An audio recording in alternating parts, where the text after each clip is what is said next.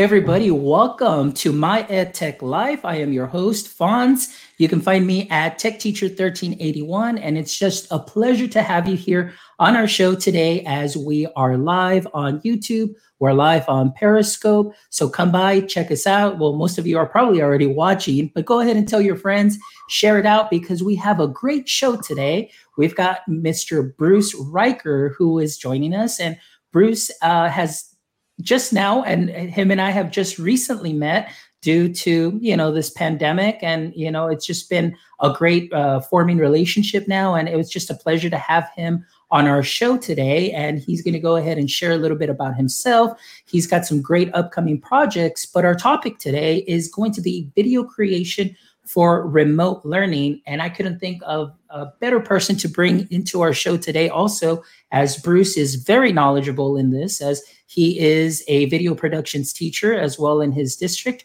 But he'll go ahead and tell you a little bit more about himself in just a second. First of all, I just want to give a shout out to all of our audience members. Thank you so much for all of your support as our show continues to grow. Thank you so much. A special shout out to Darren White Ben Moore, Mary Alice Coran, and Javier Balan, who will be on the show later this week. And we'll talk a little bit more about that in just a second. But now, Bruce, the floor is yours, my friend. Thank you for being here. I really appreciate you taking the time out of your schedule. And go ahead and tell us or tell our audience a little bit more about yourself, Bruce. Well, first of all, thank you so much for having me on your show. And uh, I like, you know, everyone calls it a PLN, and that is the right name of it. But I really like how uh, Sarah Thomas from EduMatch, she's like renamed it as a PLF, Personal Learning Family. And I think that's what a like lot that. of people have like turned into is, yeah, it is a network, but is as much a support group, wellness group, family. You need something, you could tweet someone out, you could DM someone and uh, get information back, you know, very quickly. Uh, so I'm Bruce Reicher. I'm here in northern New Jersey, about 10 minutes from New York City and I've been teaching for 25 years. And uh, luckily enough, I went uh, to University of Hartford for undergraduate and have a bachelor's in radio and television way before teaching was even in the horizon. I was the type of kid who at the time went to bed with like a radio think how things have changed with a radio under the pillow listening to a sports game and figuring one day i would love to do sportscasting which is what i went to college for and then did a couple years after school. And um, the dots do you know connect. Like who would have known so many years later teaching wasn't even something i had thought about and luckily enough uh, in a school district in new jersey there was an opening in a middle school uh, for a tv studio where they had the show running and they were looking for someone to help you know run the show and also teach the class at the same time so once i started doing that my two worlds kind of came together where i said this is great. I could teach TV production at the same time, doing tons of um, different technology tools and whether it be digital citizenship, coding, along with video production. Uh, that's where I've been, you know, the last uh, 13 years. And I was lucky enough 13 years ago, I got into a school where they had a lot of legacy equipment that was donated to the school. And by legacy, older equipment, I mean, Fonza, the cameras took VHS tapes. Like this was older this was their old equipment they were donating and uh, luckily i had come into that i had previous experience from another school working with similar equipment. And now 13 years later we've upgraded everything in the studio. I mean everything from cameras video switchers all that equipment. Now everything is digital. Everything's 4k we use blackmagic studio for a video switcher and also for the cameras. And um, i'm super proud of the students there that we've done a live show for 12 years. And by live after the first week of school live every single day. So 170 shows a year you multiply that by 12 we have over 2000 shows six to eight minute newscast every morning. The eighth grade students take it as a class that they've done live. And um, i get like the biggest kick out of it myself and the other teacher jonathan harvey an enrichment teacher does the show with me. And we are pure facilitators. Like we're on the side and we're you know the kids are doing the show and we're helping them but they're really the camera people the behind the scenes the everything and um, we're as we talk today i really think creating media is one of the highest levels of learning that you could do to take it through the whole design process to make something from scratch There's a bunch of SEL also, which I think is really important in there for students to feel good about themselves, what they're creating. And I really think creating media is the way to go for any curriculum area. It doesn't have to be just for the media teacher, but any subject that you teach. There are so many terrific tools that we're going to talk about that you can use, uh, you know, to create media. And right now, I'm just at a I'm in summer mode, which is professional development mode. Mm-hmm. And in the past, I wouldn't be on with you. I would be in my car going to an ed camp. And for me personally, you know, the world is flat. This is like a 24 7 ed camp that you can go to more than you have time for to any of these conferences, which most of them are still free, and really learn and grow and then, you know, share out what you learned. And that's basically, uh, you know, my goal of all this of just learn as much as I can. Luckily, I get to teach it in a school, see how the students react to it, and then uh, share out as many tools as I can.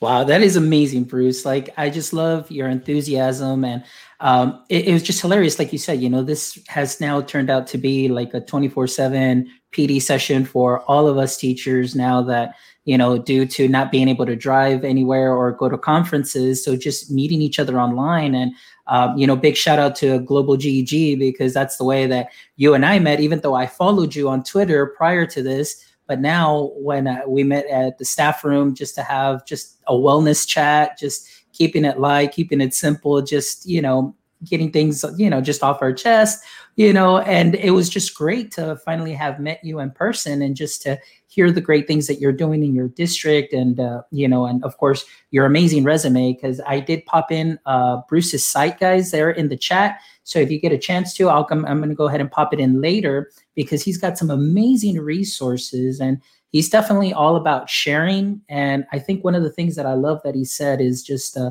being able to create in that creative process, whether it's video, media, content, there's just so many elements there that is wonderful for students to be able to learn. So we're definitely going to be talking a little bit about that too as well. So uh, Bruce, let's go ahead and just talk a little bit about your experience as far as I know you told us uh, video production, but now during this time of uh, remote learning, distance learning, you know, how did video play an important part as far as getting your students the content that they needed to continue their learning? What were some of the tools? What were some of the barriers? Just go ahead and just, you know, give us give us your perspective. We want to see things from your lens.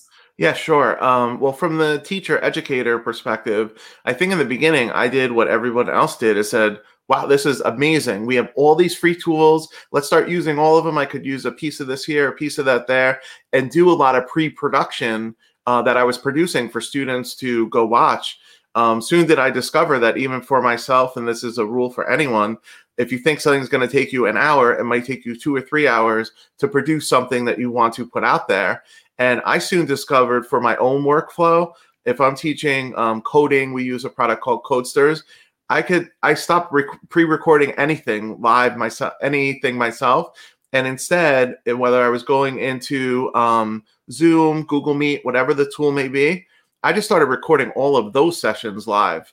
So if I'm teaching a session on video production, coding, digital citizenship, I recorded the whole lesson live, and then on a MacBook, downloaded it, Zoom recorded it in QuickTime, which is free. There is a tool where you can just edit, trim trim out the beginning, mm-hmm. trim out the end.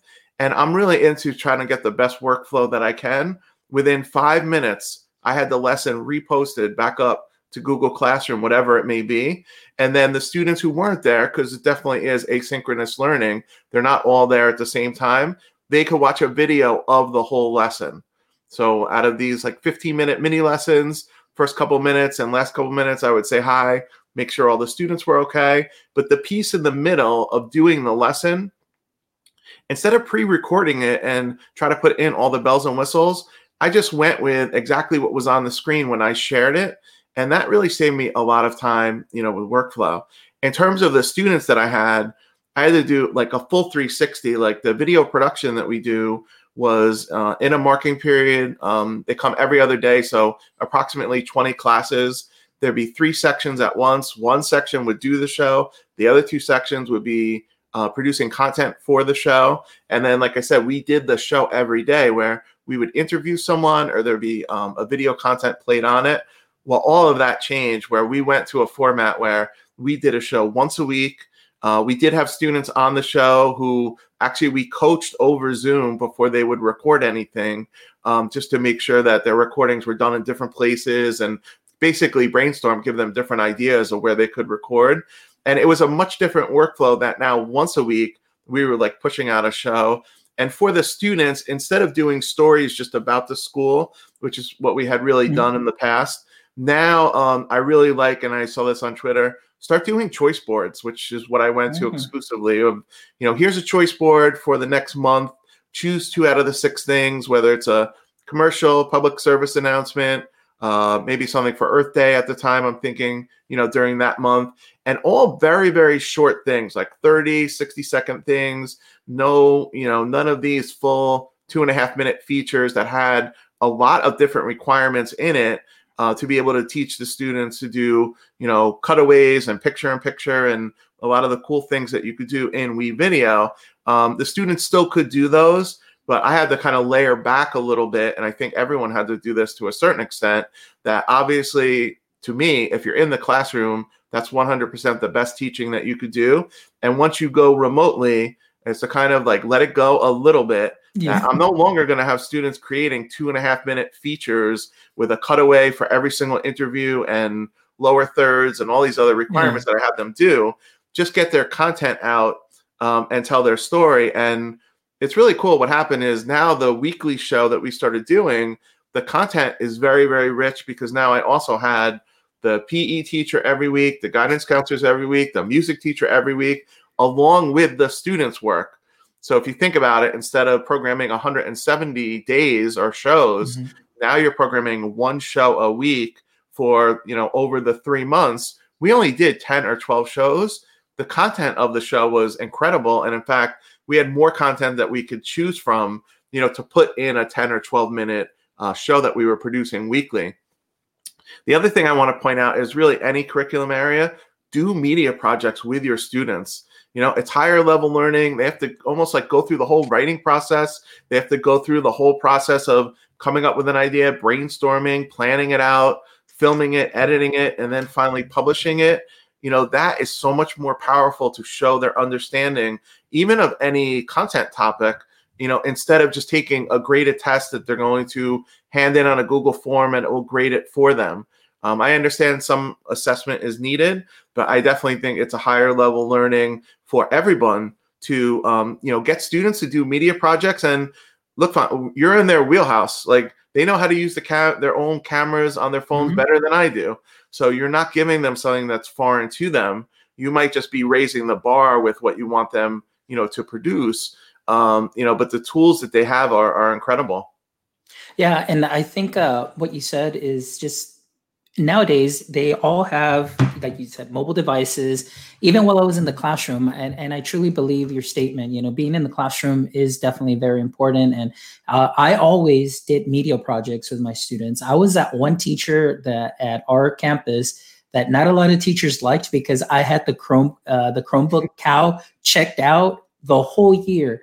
At the last my last year that i was there t- teaching in the classroom i think my students reminded me and said Mr. Mendoza, I think that this year you only had like you didn't have the cow for three days. And I think those were three days that I was out because I always had the Chromebooks and I always had them. And I was a science and social studies teacher.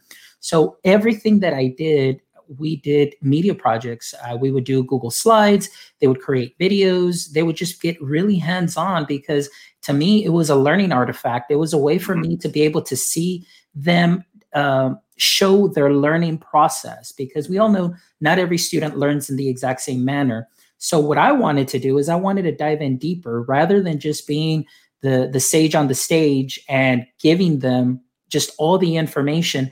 I wanted to see how they interpreted that information and if I was doing a good job in giving them that information because I wanted to fix any misconceptions that maybe I didn't know. Maybe I was either saying something incorrectly, maybe the students weren't understanding. And sometimes students don't want to raise their hand, they feel a little bit embarrassed. So then what I would do is just say, group them all. And we would, at that time, I was just using something simple, just Google Slides, and I would group them together and they would work together as a team and then they present so then we started getting into Screencastify.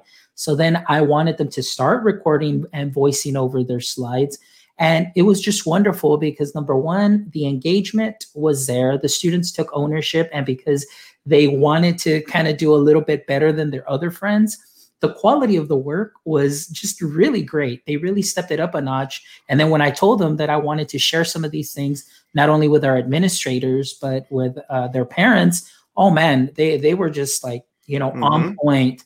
Uh, one story that I would love to share though is I we had a set of twins in our in our uh, pod that we had. We were uh, fifth grade teachers. One student was, or one of the sisters was in another pod. One of the sisters was with me. Uh, they weren't, uh, you know, very uh, proficient in English, so we started doing video projects, and she was very shy, very shy. She never liked to participate. But when I put a Chromebook in front of her and I asked her to just create, and they're creating these projects, that young lady spoke loudly with the content that she created because her presentations were wonderful. Her English, the typing and everything was great. And then as I pushed them to go up and start presenting, she started developing her language. And her language just simply skyrocketed compared to other teachers where they were just giving handouts and not really giving participation to the students and things of that sort. So it was a big difference. And again, so creating content definitely has added value to your classes. And so I just really share that with you that I, I just really feel that if you yeah, are, I, yeah. I agree with you, you know, 100%. And I think one of the points you started to talk about in the beginning, and honestly, I started thinking about Kahoot, is I'll have students research things for digital leadership, make videos, and then afterwards make a quiz to go quiz other students. Mm-hmm. The kids know the content cold. Like they played their Kahoot so many times before they would share it with the other students. I think the same thing happens when you create media. I mean, you can create something really quickly. It might not come out terrific, but if you give them enough requirements to put in it, mm-hmm. um, I really think that um, you know students do well with it. And the other point you were bringing out, which I think is like an underestimated point, is you know student emotional learning. I mean, I have students on, that go on the TV show, and sometimes I always tell this that you get the most gregarious, sometimes talkative student, and then you might get them on air and they're like a deer in headlights. But then the opposite is also true a lot of the time. The kind of in you know person who's a little more settled back maybe doesn't raise their hand in school. I'm even surprised they want to be the host of the show they want to be the weather person an announcer. They get on camera and they shine. And then i get teachers in the school along with students but teachers like was that that kid that i had in sixth grade that now is like the host of the show in eighth grade? And all the confidence that they're showing and you know it, it really it really comes through. And as we know, a lot of people are introverts, and some of the most famous people who have been on TV, I'm thinking of like a David Letterman, is total like introvert. He didn't even talk to the guest when they went to a commercial. But then, boom, the minute the lights came on, you know, like his true personality, uh, you know, came out. So I do agree with you, you know, and the thing is, this media process to make something can be anything. Okay, it doesn't necessarily. I think some people think of, oh, now I have to go create a five or 10 minute film. No, mm-hmm. It could be a 30, 60 second short thing. As people get more into podcasting in schools, um, also podcasting is terrific. It doesn't even have to be video. Anything that the students are creating, you said in Google Slides, which I'm you know a big fan of. You could do almost anything in Google Slides, and I think that creation piece and working in partners, and this is a really important point. If you take a look at future skills from 2015 2020 2025 well, guess what skills are creeping up and up? Problem solving has always been number one, but creativity went from number 10 to number three over a five year period. So, you know, places of work, whatever it may be, even if you don't do broadcasting, they're looking for people that have these skills, can work with other people, can do problem solving, they're creative, you know, all of these things together. And for me, in my own lens, I look at that as like a home run. Everyone should be creating media because it doesn't matter K through 12 what level you're in. If they're creating the media and then sharing it, and then for me, the highest level really is teaching it to other students or to the teacher.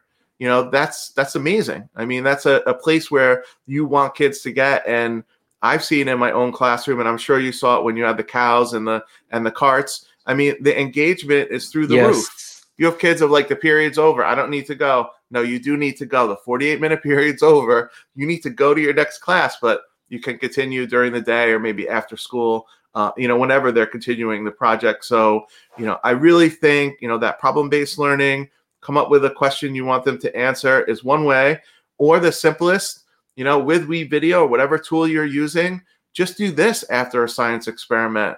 Don't yeah. do the lab report. Just talk into the camera. What did you learn about the lab report? What part did you use? What was the hypothesis? And go through whatever the teaching skills are the teacher wants to do. Um, you know, they could do they could do through video. And um, face it, you know, we know through YouTube and everything else, it's a video world with millions of hours of content being uploaded every single day uh, there's a reason for it because even as adults, if we need to figure out how to go fix something, we're probably not going, yeah. even if there was a manual, we're going to the video to figure out how to do it.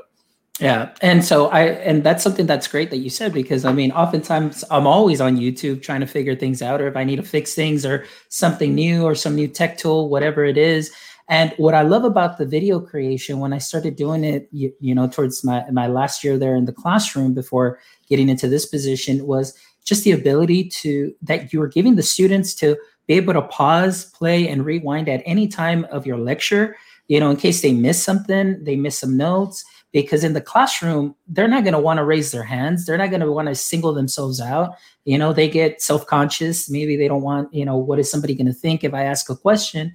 But here, through the video process as a teacher, you know, giving them that option, they can pause and play at any time, review anything then they can either send me a question through Google Classroom or, mm-hmm. you know, and answer those questions. But what I loved about it was just the collaboration that I started seeing taking place, not only in the classroom where a lot of students really found um, you know students that normally would not maybe you know hang out or talk to each other they started finding out that they had more in common than they even knew because they were collaborating on projects together. And then that uh, collaboration extended outside of the classroom during google classroom where a student would have a question. And then instead of me being able to answer because maybe i wasn't able to answer on time the students were already taking care of each other and they start building up those collaboration skills critical thinking skills creativity. And it was just something that is amazing so yeah, no, yeah. That I, I mean, I agree with you, and I found something that's worked well with the TV show. And there's thousands of different ways to do a student-produced TV show, but I happen to give them choice. So in the beginning, when they the very first day of class, they see all the jobs that they possibly could do, and they get to choose. Do they want to be behind the scenes? Do they want to be in front of the camera? Exactly what do they want to do? And I kind of keep the same focus when I put students in groups. Is you know I'm, I'm kind of careful to tell them, you know, these are the four jobs and these are the four jobs you mm-hmm. have to do and let it be a little bit more organic of, you know, here's what I want you to produce and, yes. you know, here are all the things that I want you to do. Now go do it instead of, you know, pigeonholing them in a way mm-hmm. sometimes is saying like, I need one person to be the host, one person on camera, one person to do this. Um, and I'll get students all the time and they'll say, I really don't feel comfortable, you know, going on camera. And I'm like, that's totally fine just do the voiceover and get pictures or you know stock image from WeVideo works fine mm-hmm. and your your voice i mean sorry your video doesn't need to be on there and i think there's a lot to be said for obviously your rapport with students you have in the classroom but also almost like media safety you know like you want them yeah. to feel safe and confident i don't want to set them up for failure and say no no matter what you want to do you have to go on and you have to be the weather person once a week on the TV show and you're going to like it. Like for me that's the opposite effect, you know that that what I want to do. I want them in middle school to experience everything and then in high school and beyond if they choose it it's great and as we know in life they also might come into my class and say, you know, being on camera is not really for me or I want to go into a different area and that's that's also fine. You know, it's a chance in middle school, especially, try as many different things as you can, and then you know pick what you like to do. That's a little bit more elective based, maybe in high school. Yeah. So yeah, that's wonderful. And like I said, just we can talk for hours about the power of creating content because I, I, just have so many experiences through that. And I'm sure you do as well as we've been talking about it. So it's definitely a, a great, great use of tools. And I know you've been mentioning some tools. I know I said some tools, you know, you know, Screencastify is out there, just something simple for teachers to be able to use. But, you know, we're talking about WeVideo and, you know, let's go ahead and give WeVideo a shout out here because definitely. they definitely have a great product. And uh, Bruce and I are both WeVideo ambassadors. Just so shout out to Thank you so much for everything that you do. And I know we've got a couple of ambassadors here in the chat as well. So um, go ahead and uh, you know give us your experience through WeVideo in the classroom, Bruce. What are some of the things that students can be able to do? You know, if you want to go over a couple of things here on the platform, I have been sharing your site guys i have been sharing bruce's cool. site and i'll pop it in there as well and you can find a lot of resources in here as well uh, with uh, WeVideo, G Suite Tips, School TV Studio, BrainPop, Codesters, and a lot of great stuff that Bruce has here. So go ahead and check out his site. All right, so let's talk a little bit about WeVideo. I mean, I've been so, having a lot of fun with it. so here's my, you know, WeVideo story. I'm lucky enough the district that I work in, uh, we've had one to one for maybe 14, 15 years now. And the first six or seven years, we had iPads, which were terrific. And the iPads, we used iMovie to make the media. Uh, four years ago, we switched over to Chromebooks, and at the time, every single program you could do on the iPad, you could do on the Chromebook, except for at the time Google Earth because they didn't have a website mm-hmm. yet.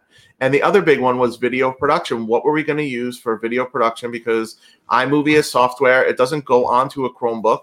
Um, you know, it never will. And you know, what could we look for? So I, we looked around, and luckily enough, when we bought and went to the one-to-one initiative, uh, we there was a bundle that we got. WeVideo Explain Everything, and Soundtrap came together on the 900 Chromebooks that they got to for the students four through eight and the teachers.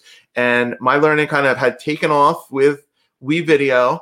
And honestly, in the beginning, so many students and teachers were used to iMovie that they were mm-hmm. like, I don't know about this WeVideo thing because I'm not sure exactly where all the tools were, even though they were there, mm-hmm. they were in, you know, different places and I've really taken off with it. I found WeVideo to be a great product.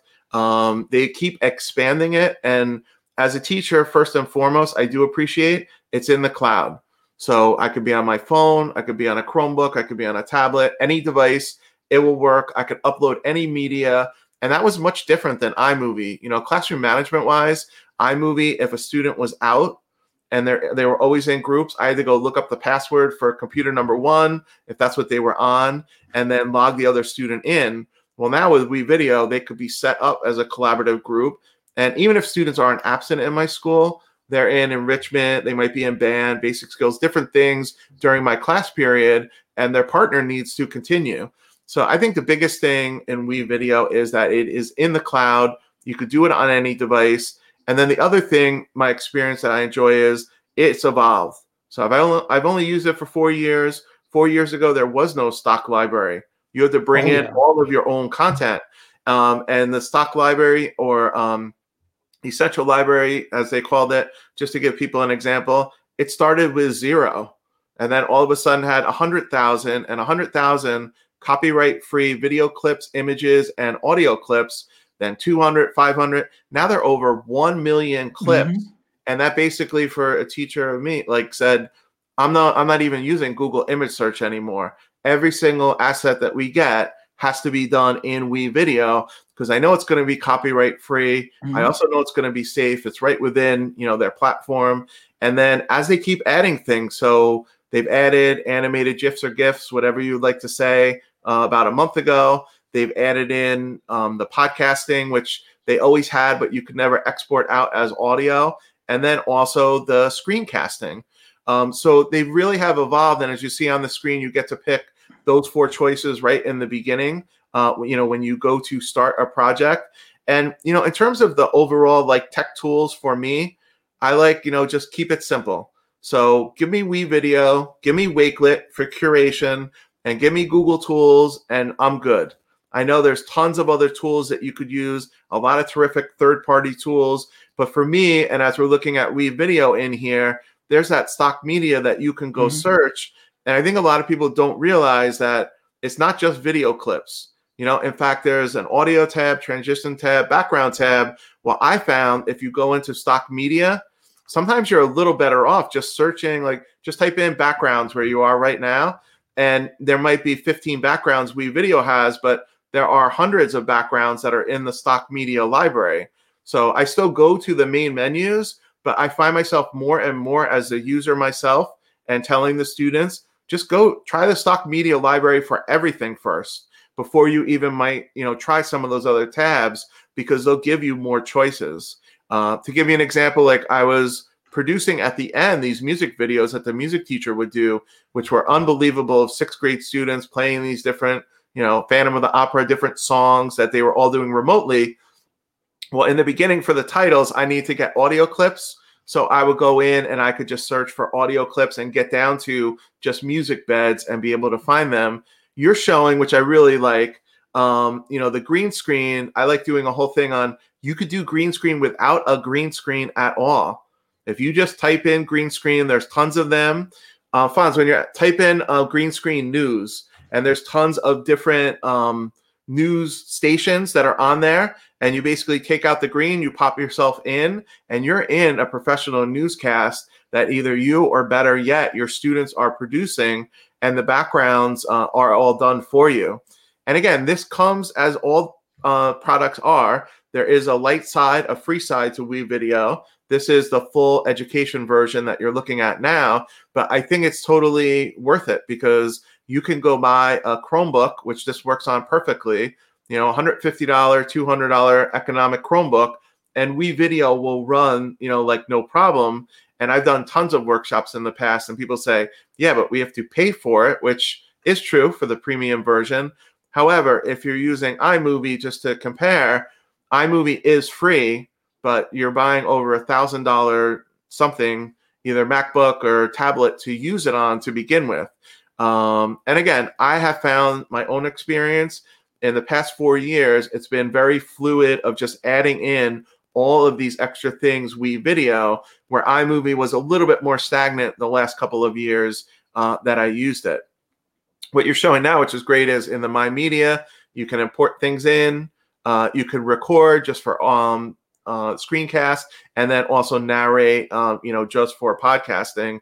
And I really think that people don't realize like to do a podcast with students, I think a lot of it, which is important, is brainstorming it, planning it, writing it, have them just do a short public service announcement of 30 or 60 seconds and go record themselves. And if they don't like it, they can re-record themselves a couple times, put in, you know, a picture or two with it and export it out and your and your podcast is done. So I think the workflow in WeVideo, and that's what also drew me to it, it's just very simple to use and to do. And once you know where everything is, um, and you know the landscape of it, um, it definitely is, uh, you know, is a terrific tool. While you're there, also just show them because I always forget that when you're done putting your project together, click on the finish um, rectangle, and then this shows you all the different ways that you can. It might make you name up name it something first or put something in. Um, and then there are all different ways now that you can export it out. And we happen to be um, a no. Google school. So we generally go into um, our Google Drive and then also export out, uh, you know, to the Google Drive. Yeah, you might need to have one, at least one asset there, and it might ask you to save it before you, uh, you know, before you go and finish it. So it's it's an excellent tool. The other thing to point out here is like they're exporting uh, video, audio only is the podcast. Someone said it's a hard G. All right, yeah. animated All right, whatever you like, either one. And then it gives you the flexibility of the resolution. We go in and out of Google Drive in a, in my school, but you could see the other icons that are there. Uh, the other thing I learned this summer is those thumbnails that it gives you. Uh, you could do more than those three thumbnails. Once you export it out, there is a way, a tool that you can go in right in WeVideo and you pick whatever thumbnail you want. It doesn't have to be one of those three thumbnails uh, that they that they suggest, uh, you know, in the beginning. Um, and it, I, I, really think it's a terrific tool. I just like Wakelet and some of these other companies. Uh, they have a great community online. They're listened to the educators, and they've taken a lot of our advice as ambassadors and educators of things that they could do to improve WeVideo. and I think they've added um, they've added a lot of those you know tools in it. Um, here's something else I appreciate when you were like exporting out, or even when you're uploading clips, which we do from the video camera. It always exports in the background, so you can continue yeah. working on that computer. You're not you don't have to stay there, uh, you know, stay there the whole time. So yeah, I mean, as an amb- as an ambassador, but even more as a teacher, I really think you know WeVideo is the way to go for a tool because it's not specific to any device, and in fact, you could have students start recording on their cameras and then export it to their be connected to their drive and then continue it with anything that they on any device they want. Maybe they have a mac at home a pc at home whatever it may be they can continue uh, you know working working on that project um, so I, I think we video is the way to go as I mentioned a couple of times too, and I know GEG Global, they've done shows on it. I'm also a big fan of Wakelet, put everything in the Wakelet, yes. myself for PD. And then I've also gone and just done a school Wakelet to keep it so it's not as busy that it just has my uh, has my classes in it and students could go to it and see all the resources uh, resources that they need. So my other thing I would say with tools and what I started with Fonz is also just like keep it simple. Stay out yes. of like the fear of missing out because you know there's no way that nobody can know all of these tools. Use what you're comfortable with, and really over the summer, whatever level you're at, learn one. Like just learn one, and maybe learn it well that your school uses and your students use. And um, you know some of these different tools, which are terrific. Um, in my own world, where I only have 20 classes in a marking period, I wouldn't even have time to use all of these different uh, third party tools. So I've kind of, my, on my own workflow, tried to make it easy to say, if it's not a Google tool, if it's not Wakelet, if it's not WeVideo, those three things, I can have the students create anything in. You know, I'm going to stay with those three and maybe dig a little bit deeper with those three tools instead of learning 20 different tools on those three of them. And of course, it's a wild card with Google tools because there's so many you know different tools within that one tool. Uh, but those could do those could do everything that i need them to do. Perfect. Yeah and like you said sometimes it's like you just got to keep it simple. And i know uh, uh, monica burns like back in the day i heard her always say it was like task before apps. So what exactly is it that you're trying to accomplish? That way you can find the right tool or the right set of tools that can help you accomplish. And of course we all know about app smashing where you know you can integrate several tools to just create some amazing products and uh, you know for students uh, in that sense and projects and so on. But it's definitely very important that you just don't uh, that you're intentional with the way that you use the tools and you're just not you know bringing in the next shiny thing and trying to stay relevant. And just so we can post it on twitter and say hey look at what my kids are using yeah but like are they really using it well are they really going in depth with it are they really using it to the full extent that it has. And so those are some of the things that we need to consider as teachers as well before we go out and start purchasing things. Is it something that is going to be able to be managed by our school? Is it something that our school is going to be willing to pay for? Uh, because we all know that we do face those barriers. So always find the best thing that works for you and for your students so you can go ahead and get the results that you're looking for and still giving the students that ability to have voice and choice and be able to create. So those are just some things to kind of uh, talk about there too as well. You know, like a big thing that also popped into my head is, you know, digital. I end up teaching all the, the nine different types of digital citizenship, and digital balance is so huge. Of you know, are you balanced in your life, and also the balance of like people that have technology and people that don't have mm-hmm. technology mm-hmm. and the digital divide and the digital divide is huge i think not only in the country but the world i think the latest said 40% of the world has technology, which when you look at it at its face, you say that's terrific. 40% have Wi Fi, 40% have some type of device. But if you take a look at the other side of it, that means 60% don't. So I think sometimes, and I thought about this when you were saying with the tools, you know, you might not want to use technology at all. You know, I think of a story of a first grade teacher who, you know, had her kids in my computer lab for four weeks typing something out so she could put it up on the bulletin board. And you know what? That might not have been the best tool. A better tool mm-hmm. might have been for them to practice their handwriting and get that bulletin board up in like the next hour instead of taking a full month, you know, to be able to do it. Um, and I really do think of people in like the digital divide of people that don't have, and they might have some technology at home if they happen to have a cell phone or something that could take a picture. I know people have leveraged even that technology mm-hmm. just to hand things in, you know, um, through their phone. Um, so definitely, it is it is the curriculum first, and you know, the tool is just going to be a tool that you use, and it doesn't really matter to me what it is. It's more the content creativity of whatever the student is creating more than you know here's the shiny tool or the five tools that i use to create it. If just one tool was better then you know then just go with one. Of course. All right bruce. Well let's go ahead and talk about some personal projects here. Uh, I mean we had a great chat and you know hopefully all our audience members here got some great information about you know video creation tools and things of that sort. But I want to go ahead and give you some time to talk about your personal project. I know that you have a book that will be released this fall, so I'm really looking forward to it.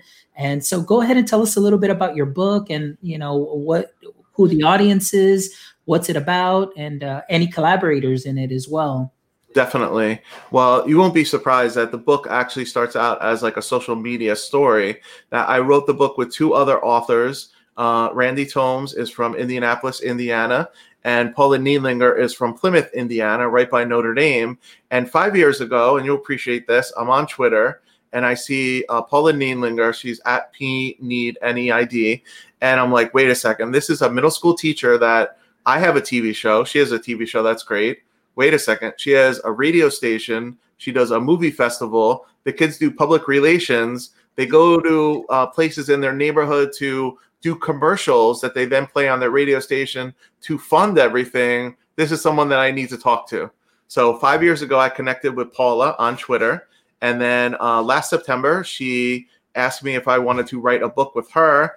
And also, Randy Tomes is an elementary teacher who Paula had actually shown how to do something called Backbone Radio, which is an internet radio station that you could get in your school. And they were like, "Do you want to write a book?" And honestly, um, this is not a bucket list thing at all. It was just an adventure that found me. And I'm like, sure, I'll write a book with the two of you.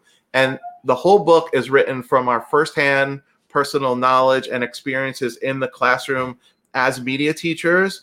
And we go through all of the different parts that you'll need really to create media from planning to budgeting to hardware, software. Um, our biggest chapter, which you won't be surprised, is on curriculum uh, talking about all different projects that you could do uh, kindergarten through 12 and you could upscale or you could make it go down to any grade level. And really the premise of the book is pretty simple that anyone can create media and you don't need to have a whatever thousand dollar studio radio or tv studio to create media. If you have your phone if you have um, a chromebook if you have any device and a camera and a microphone you are ready to go. So the book is written from that lens and we hope that the book is really like a recipe book for educators of okay i want to do a public service announcement i could go to this page it has the full written out lesson plan it has a rubric to go with it these are different ideas of uh, of what i could do with it. Um, so that's the idea of the book and actually we were able to move up the date of the book so the book will be coming out august 11th 2020 um, so I think that's in 42 days, the last time that I checked today. And we're just trying to get out the word of it. And the other thing I'm telling people about the book is this is not, if you're looking for a research based book on doing TV production, this is not it. This is a book from three educators of exactly what media projects they have done kindergarten through 12th. And it really is written educator to educator. And um, I've read tons of books, and they're terrific that they visited other schools or maybe spoke to other mm-hmm. teachers mm-hmm. and interviewed them and compiled stories. And this is kind of the opposite of that. This is our personal experiences that we break into different chapters. And just to give you an idea and now you know me well enough the first two months that we spent writing this book i don't think we wrote a word. I think we wrote because we're like what microphone are you using? You're using a sony px370 to you know record students instead of using a regular microphone uh, Randy Tomes uses that with first and second graders in a little tiny, it's about this big digital recorder. It reminds me of the flip cameras a lot. It's a has a flip USB in the back of it. So mm-hmm. after you record, you go right into a Chromebook and then um, the audio is uploaded and i found it helpful with middle school students so there's no other sound at all that they could record with these little digital recorders put it in a chromebook and upload you know right to WeVideo um, so we're excited that the book's coming out. We're very happy that we have edumatch publishing who is sarah thomas who is publishing the book. And um, we can't wait for everyone to uh, you know get a copy of it. I'm to share with you and i could I think I could share and put into the chat. I'll put in now um, a link that will, um, if people want to get more information on the book, um, at this point, we've set up a Google form um, that people can fill out, and that will tell them uh, more information uh, about the book. Oh, I um, can go ahead and do it, Bruce. I'm already on your site, so I can do okay. it for you. Yeah, on the on my PD site, the top orange banner which I didn't realize Google Sites. Now it's cool. You could do a banner. If you just click to the right of it, that gives you the Google form that people can fill out, uh, you know, about the book. And I really do think it's going to talk to all educators and teachers that are in the classroom. And the other point of the book, thank you for showing it. The other point of the book is really we wrote it because we couldn't find anything. You know, we were looking for a book, the three of us, that we could use um, to show uh, to use for different projects, and we couldn't uh, we couldn't find anything. We did find a lot of really good books from 2005, 2010, but because technology changes so quickly, there wasn't really no guide that was updated uh, for us. And that's also kind of like the starting point of the book for us is, you know, this is 2020. Here are different tools that everybody uh, can use. We're also very um, happy and lucky that uh, Wakelet with uh, has written a portion of the book. Uh, Dr. Nathan Rad from WeVideo has written a portion of the book, and also Backbone Radio, um, who is the internet radio station that Paula and Randy use. They have also written a section in the book, and the sections that they wrote are specific to how can schools use this, like why would you use Wakelet, WeVideo, or Backbone Radio, and kind of from their lens, saying exactly you know why you would use uh, their project pro- uh, products sorry you know in the classroom. And you know the final thing really about the book which you know the lens we were looking through is again just use what you have you don't mm-hmm. need to go out and buy the $5000 video switcher and all these expensive cameras and other equipment. You can build up to it. And if i were to show you the first show that we did on the analog cameras 13 years ago compared to the show we do now with the 4k cameras and green screen it looks totally different and that's okay. And i think that's the fun of it of having the project evolve from you know a little tiny show with the announcements and you know bump it out and make it and make it bigger and bigger. Um, so we're really excited. The book is called scripted an educator's guide to media in the classroom. And again it's by edumatch. It will be out august 11th on amazon barnes and noble. And i think the pre-order is two or three weeks before. So probably the end of July, the uh, the pre-order will be available.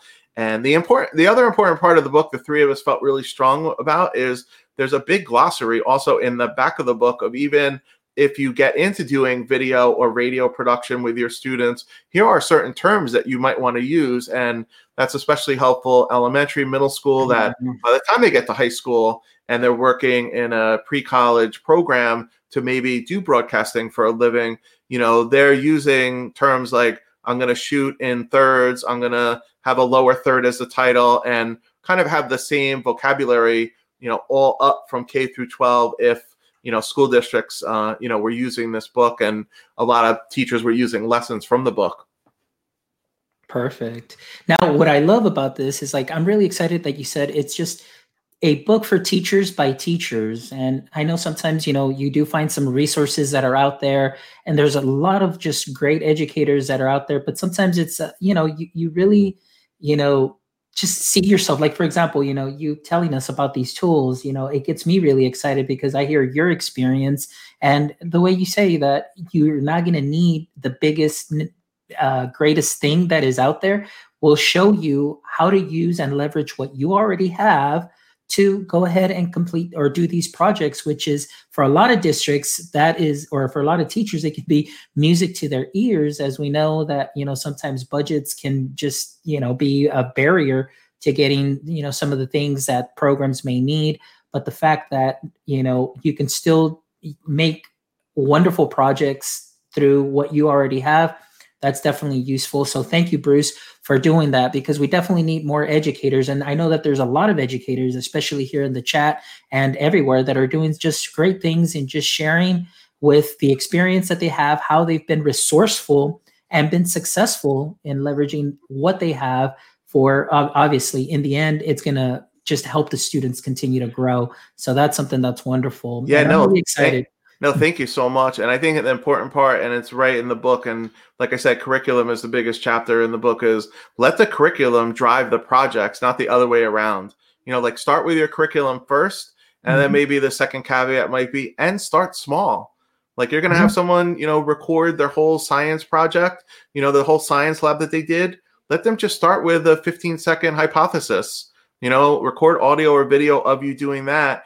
and then build it up and then teaching wise as the teacher you can also take a look at see what the students produced show them exemplars of ones that they did and say look this is an amazing hypothesis that someone came up with that they recorded. I might not have even thought about this and you could use their work you know to show them samples. We also have um, a hashtag. The hashtag is scripted edu is the hashtag for scripted educators, scripted edu. We have our website and Wakelet site being constructed right now. Um, like as I speak, it's not live yet.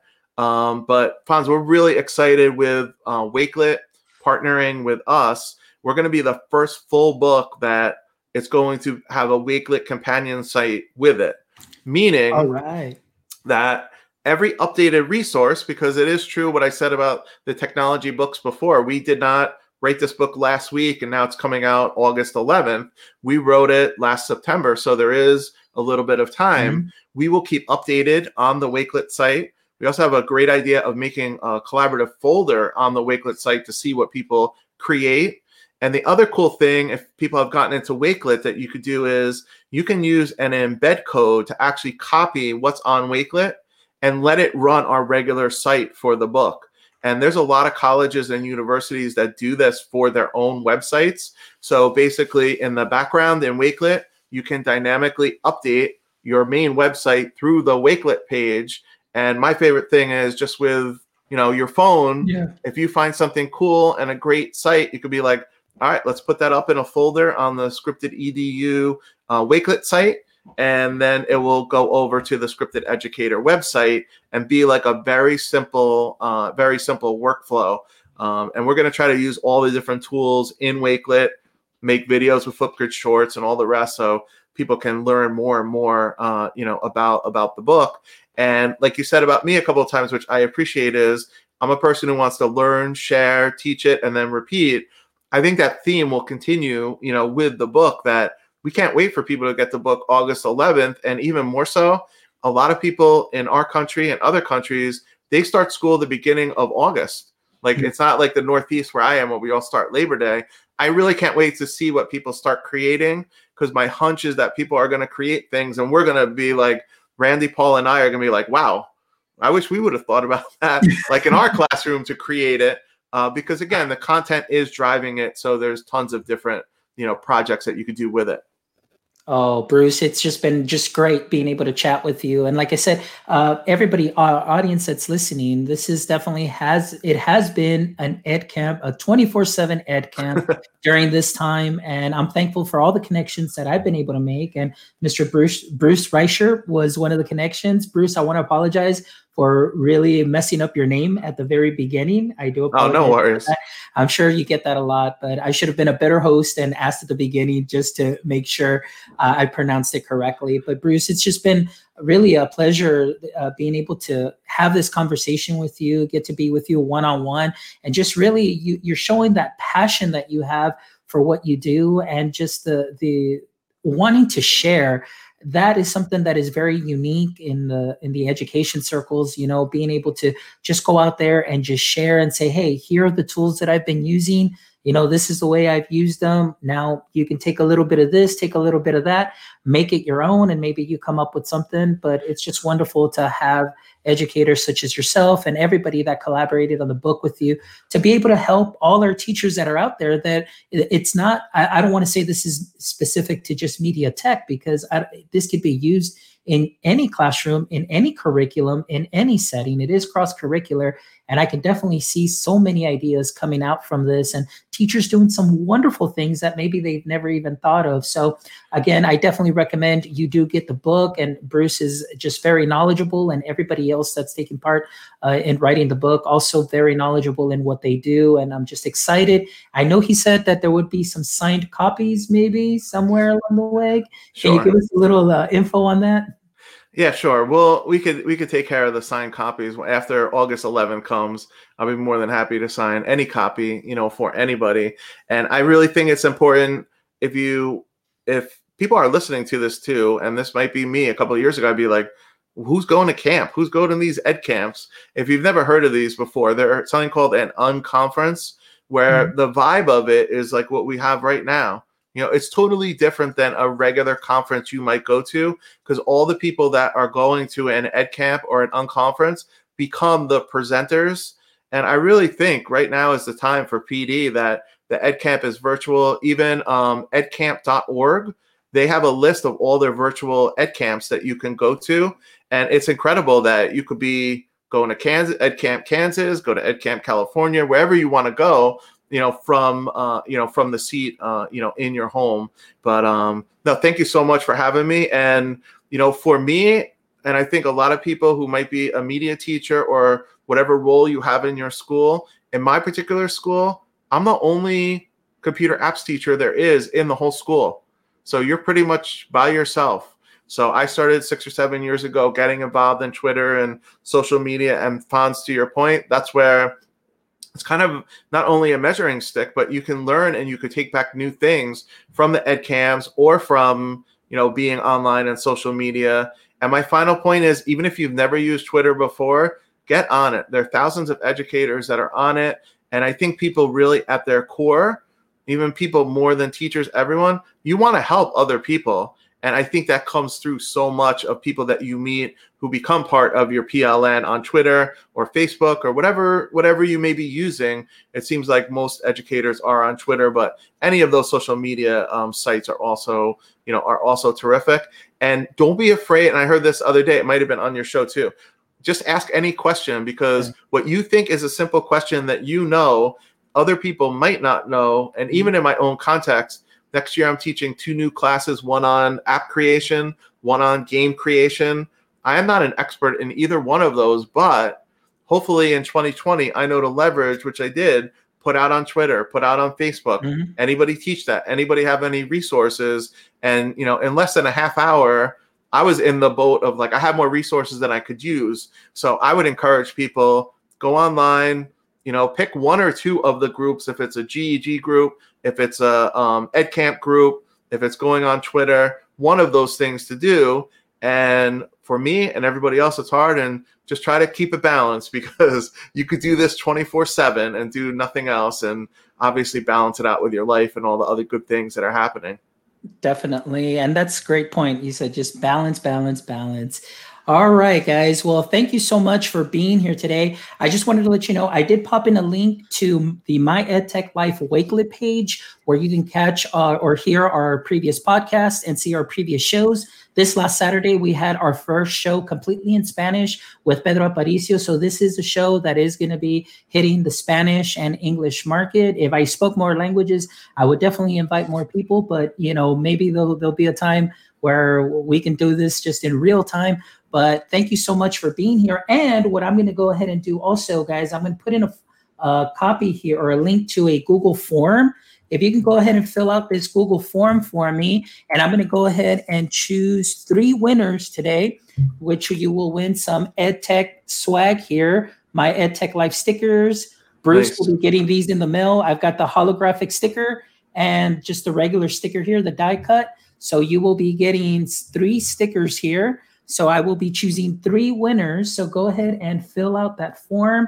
Guys, thank you so much for joining us and joining just this show. As you know, this show has just been something that has been a work in progress for three years and we just got it up and running. Thank you for all your support. Thank you to all our viewers. And while you're here visiting us on YouTube, go ahead and subscribe to our channel for more great live streams, more great content. And thank you so much again, Bruce. It's been an honor and a pleasure. Big shout out to uh, GEG Ohio and shout out to at Eric Kurtz. Eric Kurtz, we sent a shout out. You'll definitely get a copy of Unscripted for sure. So you all take care. Thank you so much for joining us. You all have a wonderful day, a wonderful week. And don't forget, we do have a show tomorrow at 9 a.m. as well with Mary Alice Karan. We will be talking digital citizenship. What makes a good digital citizen? You don't want to miss out on that because that's going to be a great topic. And I believe she's from the East Coast also, Bruce. So I've got a lot of East Coast guests this week. yeah, she is. She's East Coast. She's from Connecticut. And I have a little tidbit on her, which is amazing. This year, I started teaching a digital leadership course for kids to go out and make changes, um, you know, in their communities with digital citizenship. And she has written a book on it, DigCitKids, and she is an awesome person. I DM'd her. She's like, "Yeah, I'll read your curriculum. I'll help you out with everything." So you're gonna have fun with her tomorrow. She's terrific. Yes, she definitely is. I'm really excited. So thank you guys, and hopefully we'll see you here tomorrow. And in case you don't win today, I will announce the winners today. In case you don't win today, show up tomorrow. There'll be plenty of chances. And then Thursday, we've got some visitors from across the pond. We've got Ben Moore and Darren White from Short and Sweet. Uh, they also are great leaders in the global GEG community, and we'll just be talking things all tech. Saturday, 4th of July at 12 noon. Also, we're still going to have a show since our fireworks shows got canceled here. I don't know about everybody else, what you may be doing, but if you've got time at noon, we've got Javier Balan from Ciudad Obregón, uh, Baja California Sur. That will be an all Spanish show, and we will be talking about G Suite tools and how he helps the teachers in his community uh, grow with Google. All right, guys. So thank you very much for being here. I appreciate it. You all take care and have a wonderful day. Bye.